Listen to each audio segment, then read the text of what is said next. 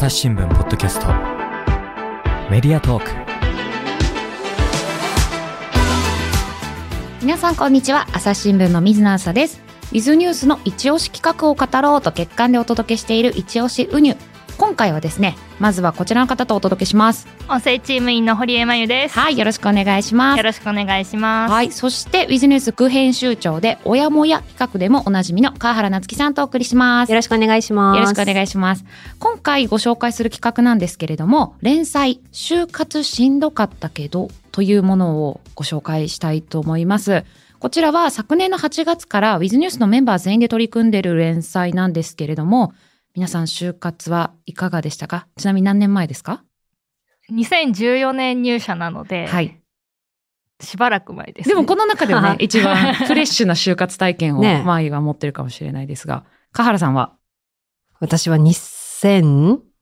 2009年かな ?2009 年が就活の一番ピークだったと思います。2010年入社なので。うんうんうん。私は2008年入社なんで2006年かな？がピークでやってたんですけれども、あの、これはですね、あの、コロナ禍で、あの、就活って多分大きく変化しただろうなということで、こう、コロナ禍で変化した就活の今っていうのを改めて取材してお話聞かせてもらって見つめ直しながら、まあ、それでもなんかちょっと、もうちょっとよくできるんじゃないかなって思うところもあったりするので、より良い就活のあり方を探っていけないかなと思って始まった連載です。なので、あの、この記事ね、あの、メンバー全員でやってるので、様々な連載出てるんですが、今回いろんなね、体験談、あの、紹介したいなというふうに思っておりまして、まずはですね、私の方からちょっと一本ご紹介させていただきます。はい。これはあの、私が取材した学生のあの体験談なんですけれども、えータイトルが、日本の就活早すぎ？後々苦しむのは自分、1年生からインターンという記事なんですけれども、これはですね、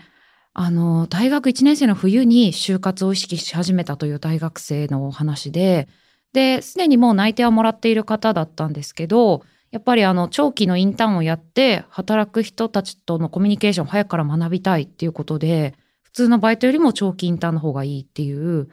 ので、働き始めた人で、大学1年生の冬とか就活とかお二人意識してました？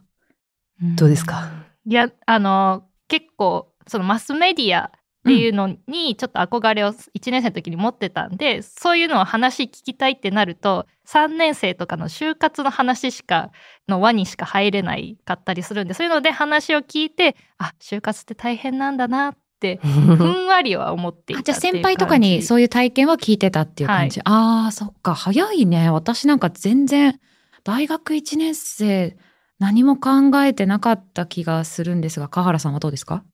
いや、もう私特殊だと思うんですけど、ずっとメディアに行きたくて上京したので、そうだったんだ。ちょっとやっぱりあの、多分就活に関する意識は、初めから高かったから、ちょっとだけその大学1年生かうんらインターンっていう気持ちもわからなくはないかな。ああ、そう。私の場合、1年生の時からマスコミ系でバイトはしてました。うー。うんん。なるほど、うんそっか。だから、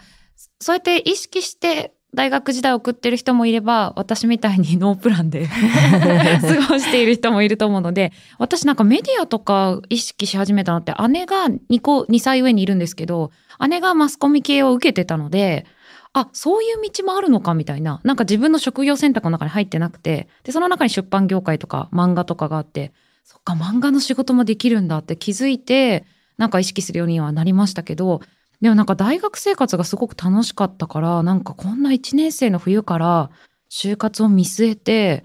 あの、バイトというか長期インターンを選ぶっていうのが私はすごい取材して驚いたんですよね。うんうんであのどどんな就活スケジュールを送ってたのかっていうのをこの男性に聞いてるんですけれどもあのまず3年生の春からすごく忙しくなったと。で4月5月がウェブテストっていうのがありで5月7月後半は夏のインターンの面接ラッシュ。うんで7月から10月下旬が合格した夏のインターンに参加する日々っていうことでなのでなんかこの3月の春あごめんなさい3年生の春から夏はもうずっと結構就活漬けみたいな感じですよね。で結局この男性は、えっとその次の年の1月に第一志望だった企業からあの早期内定が2月に出てっていうことで2月には就活が終わったってことなんですけど、まあ、1年弱ぐらい結構忙しい日々を送ってるっていうことで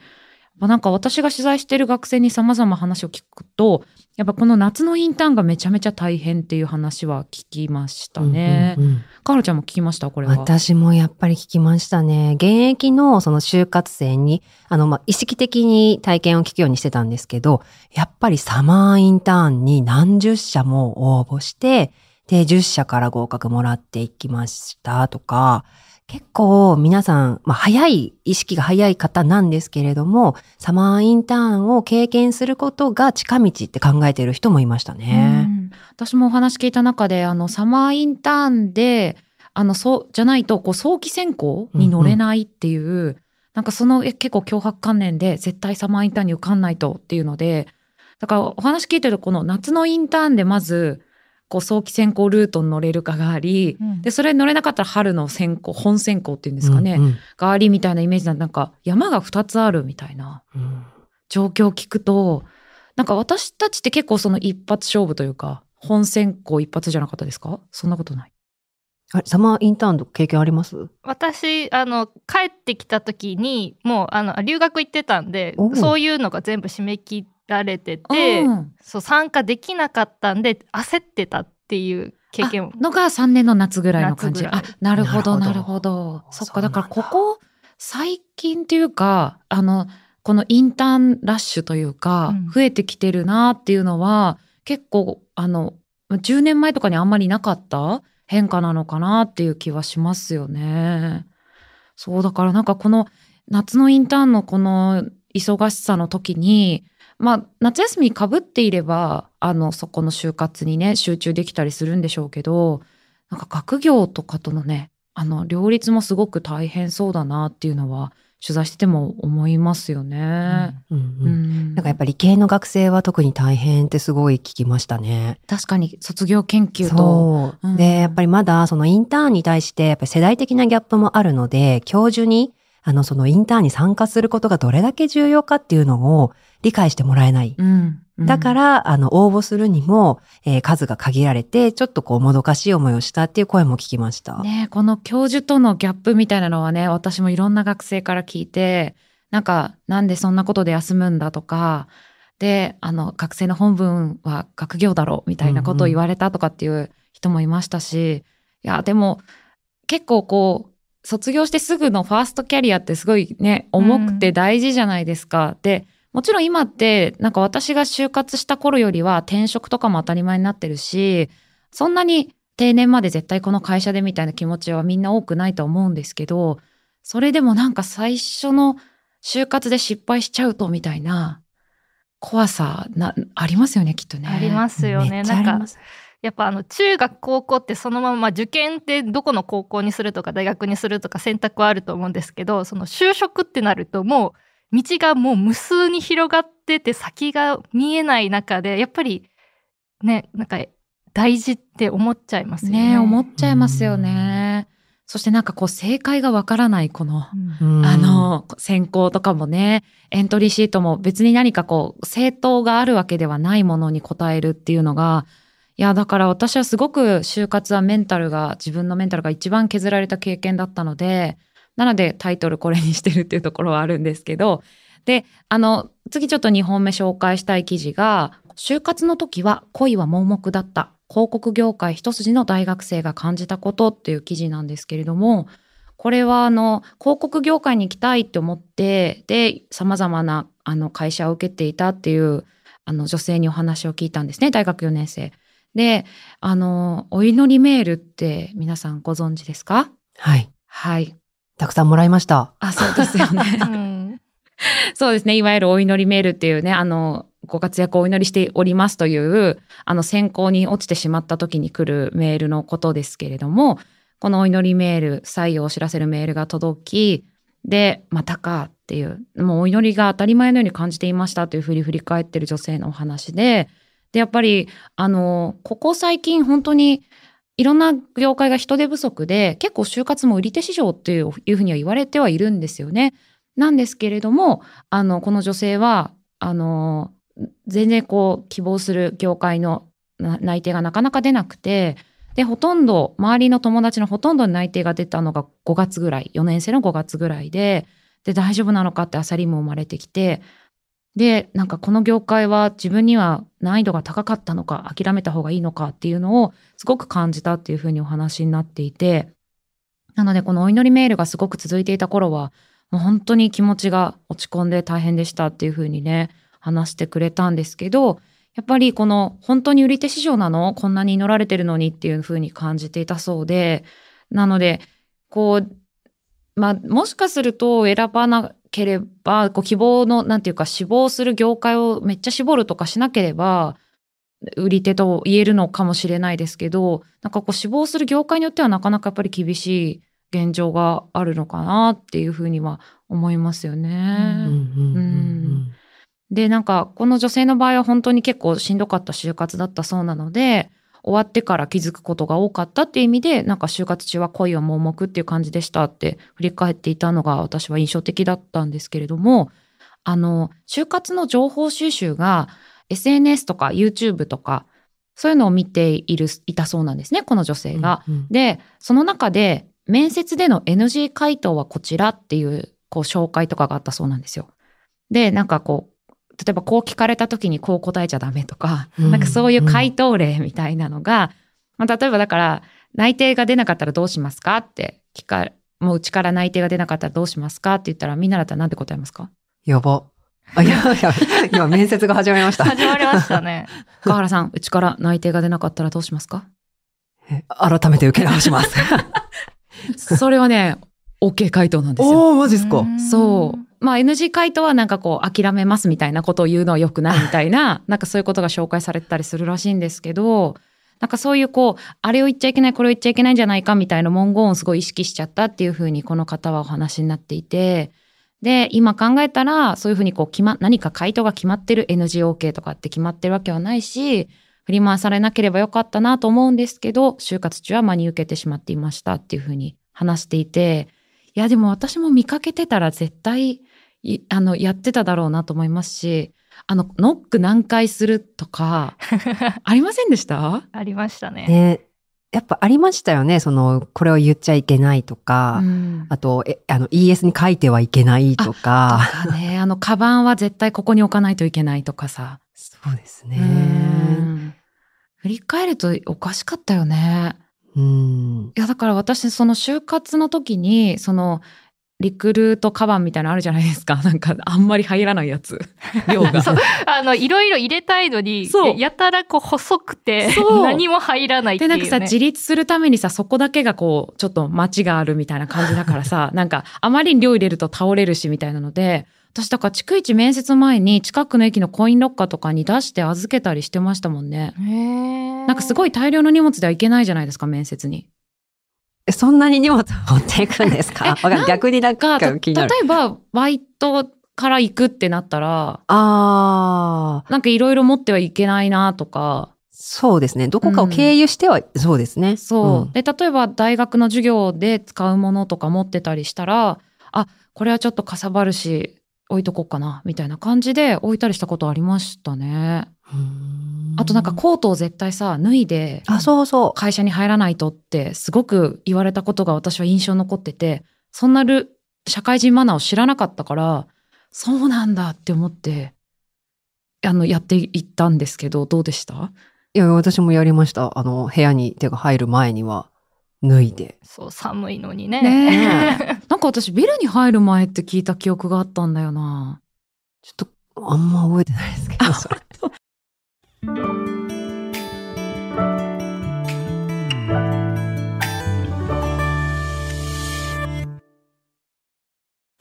皆さん、こんにちは。朝日新聞ポッドキャストには他にもおすすめの番組があります。新聞一面じゃなくても大事なこと、SDGs を話そう。月曜から金曜日まで多彩なテーマをお届けします。どこかの誰かの人生の匂いがする番組とリスナーさんから好評です。SDGs を話そうで検索してみてください。だからすごいさリクルートスーツってペラペラで寒いじゃないですか。でなんか、そんななんかめっちゃあったかいセーターとか着込むこともできないしすごい寒い中でペラペラのあのリクルートコートみたいなの腕にかけて入った記憶が今でもありますね。確かにいろいろ思い出してきましたね。そう。なんかあの、最後に面接官に何か聞きたいことありますかって言われたら必ず手を挙げろとか。あ、そうそう。最後に質問ありませんかで、ないですっていうのは絶対にやめなさいとか言われてたよねそう。そうそうしかもその質問の内容もちゃんと考えなきゃいけないっていう。そう、だからなんか、この女性がちょうどその話してたんですけど、SNS とか YouTube では、その時に聞くべき質問みたいなのも、紹介されたりしてるんですよ。これを聞かれると企業の人は嬉しいみたいなのが紹介されてて、だから大概にいたり寄ったりの質問になると、学生。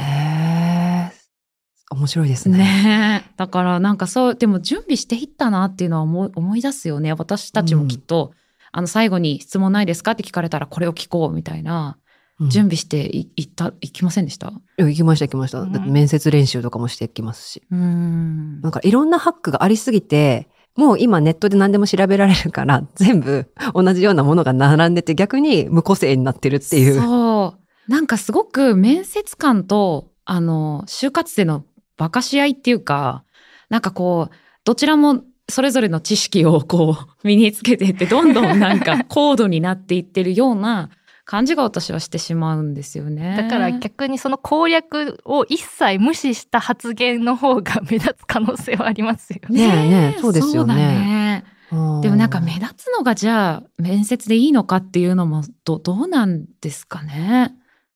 うん二人は面接得意でした？いやー、悔いではないかったですけど、すごい練習はした記憶はありますね、やっぱり。うんうん、回を重ねるごとに楽しくはなってきましたね。慣れですよ、慣れ、慣。れ。ええ私一度も楽しいと思わなかったんで、面接は。すっごい面接が楽しくなる。慣れですよね。ああ。だって聞かれることってあんまり変わらないっていうのが慣れてくるとわかるじゃないですか。うんうん。で、こっちが言うことって変わらないから、そんなに。うん。慣れか、なるほどな。でも、慣れ、つまり、それだけ受けてるってことなんですよ。落ちてるってこと。私、あの、春、全滅だったんで、秋組なんですね。なるほど。そう。だからそれぐらい落ちてるし、あの攻略法とか、まあね、当時はそんなになかったけど、やっぱり本とか就活本と就か買って活本とかね。うんはい読みましたし、ね。あとなんか就活掲示板とかがあったそよね。うなんです。ネットの情報ではね。いやだから今その昔あったネットの情報にプラスして SNS もあるし、YouTube でもね、就活チャンネルとかもすごく多いので、なんかより情報の海が、なんかすごいことになってるなって思うんですよよね。うんうんで、なんかこう、あの、この、よりネットと社会というか、今時の就活だなと私が思った記事ちょっと紹介したいのが、OB、OG 訪問アプリっていうのがあるんですよ、今。知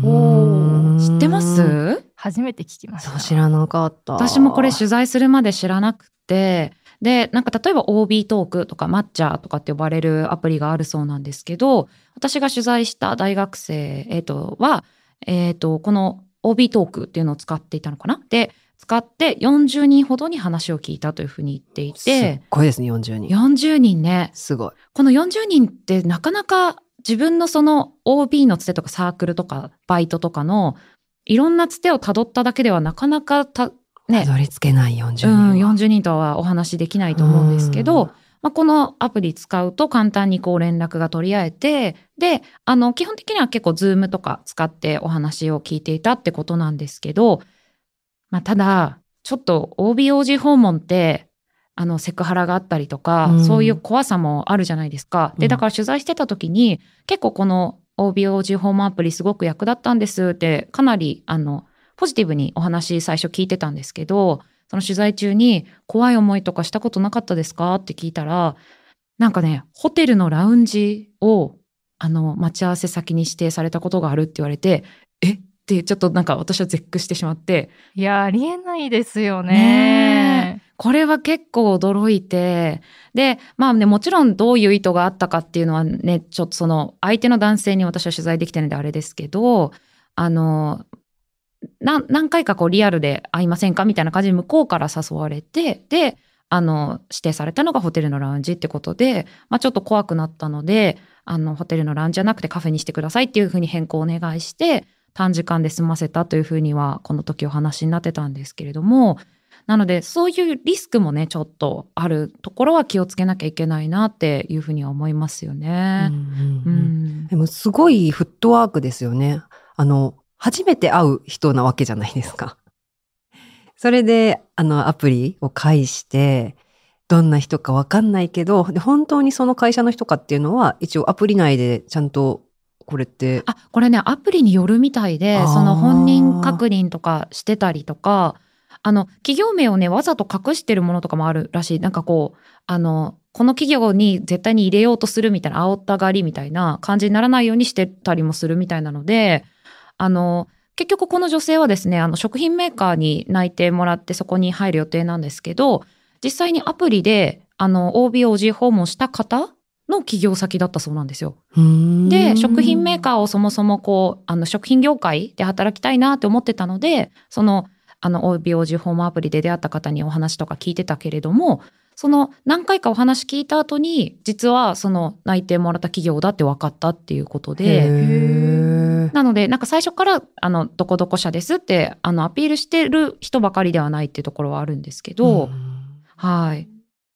で、なんか、この女性が言ってたのは、あの、ほとんどはでもオンラインでお話を聞いたので、あの、まあ、リアルで会うってなると、やっぱり、んの、ね、難しさというか、デメリットもあったりするし、うんあと、時間と、こう、あの、制約っていうかね、かなり時間かかっちゃったりするし、ハードルも高いじゃないですか。高い高い。うん、だったりするので、あの、オンラインで、あの、お話聞くなら、すごく、あの、うまく使えるものなんじゃないかなっていうふうにお話になってましたね。うんうんうんううんん。あったら使ってました？お二人は。無理ですね。あ 無理ってあの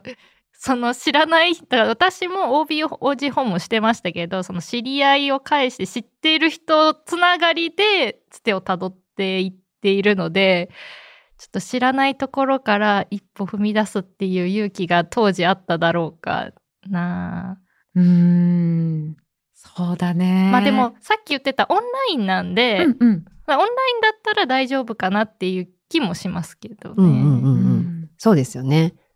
やっぱり私やっぱ本当にその会社の人なのかっていうところは聞きたいところなので、うん企業面を明らかにされている上で、ちゃんと保証があるんだったら使ってたと思います。ああ、そうか、そうか。うん。うんなんかね、そういうアプリもね、私がこれ、あの、お話聞いた後検索したら、あ、あり、あったはありましたね。なんか、うん。自分の、あの、こう、明らかにしてうん登録してる人もいたりしたので、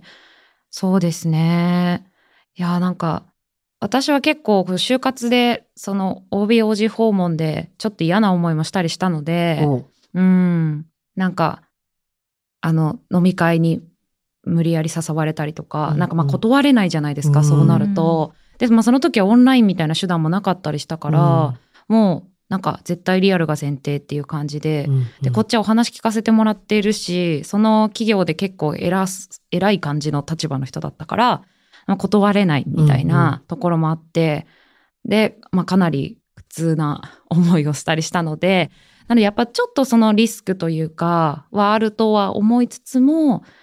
でも本音が聞けるっていうのはいいよね。ねえ、そうですね。やっぱり OB、OG 訪問してる人ってお話を聞く中でもいるんですけど、うんなんかより、あの、フットワークが軽いというか、すごくアクティブだなっていう人は、出待ちするみたいな。ねえ。そうなのよ。すごくないですか？すごいですね。え、つまり出てくる人に声をかけて、ちょっとお話聞かせてください。そうです。わね、やっぱ会社、その企業から出てくる人はもうほとんどそこにね、お勤めになっているか、関連会社のあの方とかだと思うので、やっぱりそれぐらいやるっていうこと、それはまあある種話のネタにもなるし、本当にそこであの実際に採用の関係者とかがいたら面白いなって思ってもらえる可能性もあるし、うん、ちょっとそこまではできないなって思いながら、ね、なんかでもすごい営業とか向いてそうだなって思うよね。うんうん、やっぱりその突破力はね、必要なところではちゃんと発揮されると、ね、成果につながるだろうし。これ、この OBOG 訪問については、あの、就活ポッドキャストにも出てくださってた、朝日新聞の就活キャリアアドバイザーの篠原真紀子さんが、こう OBOG 訪問ってやった方がいいんですかっていうので、コラムを実はビジネスに書いてくださっていて、これタイトルがですね、OBOG 訪問が評価されてるって本当飛び込みしたもさもっていう、あの、記事なんですけれども、これに様々な OBOG 訪問の体験談がたくさん、あの、寄せられてて、やっぱこの中でもね、突撃飛び込み OG OB、OG 訪問っていうふうに書かれていて、いや、すごいなって思いましたね。うん。だから、一人二人の話じゃなくて一定数はいるんだっていう。ね、そういうことだよね。確かに。そう、だから、あの、手当たり次第にドラッグストアに行ってその会社の人を見つけては声をかける飛び込み OB、OG 訪問しましたっていう人もいましたよ。はあそう、すごいなっていう。フィールドワーク。ねえ、これはね、なんか、あの、あで、結局ね、この方、その化粧品業界に興味があった方ですけど、内定もらってるんでね、すごいなって思いますね。でもなんかその、普段のその OBOG 訪問を受け付けてますって言ってる人よりもリアルな声が聞けそうですよね。確かに。本当にそこでね、偶然出会えた人だから、そううん。あの、確かにね普段 OBOG 訪問受け慣れてる人だと、本音隠すのも上手だったりとかね、うんもしかしたらするかもしれないし、みたいな。で、なんかこの、全体的にですけど、取材してても思ったのが、このたくさん OBOG 訪問すると、面接の練習にもなるっていうのはお話になっていて、うんうん、で、あの、あと、こう、今、企業で働いている人たちがどんなことに興味を持つのかとか、学生にどんなことが聞きたいのかっていうのが分かるっていうのは言っていて、実際に面接で同じ質問されたこともあったっていうふうに、あの、体験談を寄せてくださった方もいたので、うんうん。あの、なので、篠原さんは、あの、ガンガンやった方がいいよと言ってはいるんですけど、いや、私はこんなにできなかったんですごいなって思いますね。うん。多分私が面接慣れた、楽しかったっていうのは、それもあるかもしれないです。その、私の場合は、知り合い経由とか、ゼミの先輩とかで、あの、お願いをしていって、40はいかなかったけども、20人ぐらいお話聞いて、で、その中でやっぱりこう、ES とか持ってくじゃないですか。うん。で、ここは何、もう少し詳しく教えてとか、こういうのを聞きたいと思うよっていうのを、まあか、ある種壁打ち、あの、してもらったからこそ、こう見えてくるものもあったんだろうなって、今振り返れば。うん。なんていうか、社会人とまず喋る経験って、学生時代ってそ、そんなになくないですか？多くないよね。多くないですよねうん。うん。それだけでやっぱり上がっちゃう部分は、あの、面接ではあると思うので、うんなんか自分が働き始めると、大したことないんだな、会社員ってって思うんですけど、でもやっぱり大学生から見ると、あの、独り立ちしてお金を稼いで、すごいなっていう。で、しかも自分がこう目指してる業界で働いてたりすると、まあすごいキラキラして見えるじゃないですか。うんだからね、なんか、あの、聞きづらかったりとか、うん想像以上に上がっちゃったりとかね、すると思うんですけど、確かにそれで、あの、経験値をつけとくっていうのはいいのかもしれないですね。うんうんそうですね、うん安全な形でうんうんお話を聞ける人に聞く。そうだね。私も結構今年、あの、就活のイベントとかで話したりしたこともあって、何人か、あの、訪問させ、あの、お話聞かせてくださいって言われたんですけど、もうあの、すごい人目の多いカフェとかにしました。もうオンラインが2人かな。と、あ、の、カフェが一人だったんですけど、もうなんか、あの、どう思われ、なんか変に思われないようにしようっていうか。でもね、そうその気持ちってやっぱ大事ですよね。うん今本当にこの世の中何があるか分かんないし、社会人側が守っておかないと、ハラスメントって結局受け手本当に。うんの問題だし、やっぱりその上下関係で言うと、今多分私が思ってる以上に学生って、あのね、対峙したらこう、やっぱり社会人の人だみたいな感じで思われるんだろうなってうん思うから。ねえなので、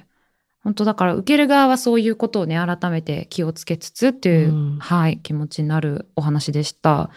で、あの、この体験談の中で結構、朝日新聞ポッドキャスト話はまだ続きますが続きは次回お送りしますはい、ということで、一押し輸入、就活しんどかったけど、を川原さんと共にご紹介してきました。川原さん、ぜひ改めてお知らせをお願いいたします。はい。就活しんどかったけど、では、えー大学在学中、就活中の方から入社3年目ぐらいまでの方の就職の体験談、就活の体験談を募集しています。ぜひ、あの、面接うまくいけなかったとか、内定辞退できないのにとか、えー就活の服装、髪型のモヤモヤなどなど、体験をお寄せください。はい、ぜひ声を寄せていただければと思います。こちら概要欄に、えっ、と、投稿を寄せられるフォームを貼っておきますので、ぜひお寄せいただけたらと思います。カラさん、ありがとうございましたあり。がとうございました。リスナーの皆様、最後まで聞いてくださってありがとうございます。今後も番組を続けるため、ぜひお力添えください。概要欄のフォームやツイート、メールからご意見ご感想をお寄せください。連載、就活しんどかったけど、への感想や取り上げてほしいこともお待ちしております。朝日新聞ポッドキャスト、朝日新聞の水田さんがお届けしました。それではまたお会いしましょう。